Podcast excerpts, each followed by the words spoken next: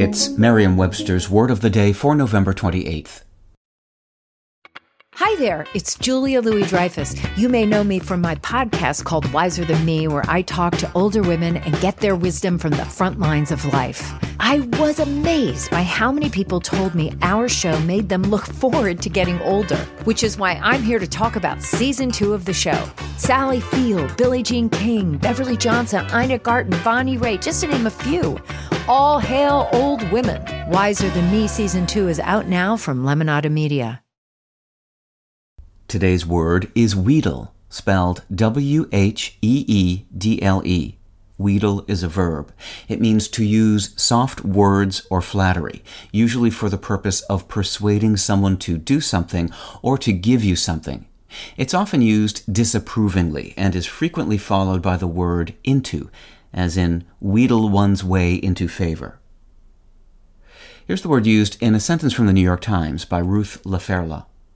In the book, Francoise Gilot recalls a moment when Claude, a small boy, pleaded to be allowed into her studio. Loitering just outside her door, he wheedled, I love you, Mama. No luck. He liked her painting, he told her, adding after a time, It's better than Papa's.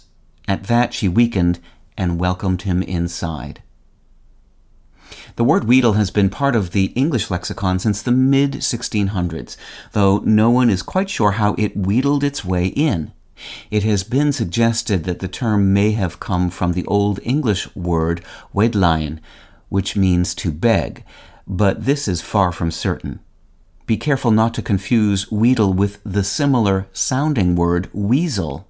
While both words are applied in situations in which someone is trying to persuade another person, weasel is especially apt in cases in which the persuader is being clever or dishonest in their efforts, while wheedle always specifically involves soft words and flattery.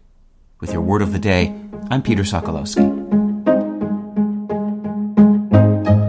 Visit Merriam-Webster.com today for definitions, wordplay, and trending word lookups.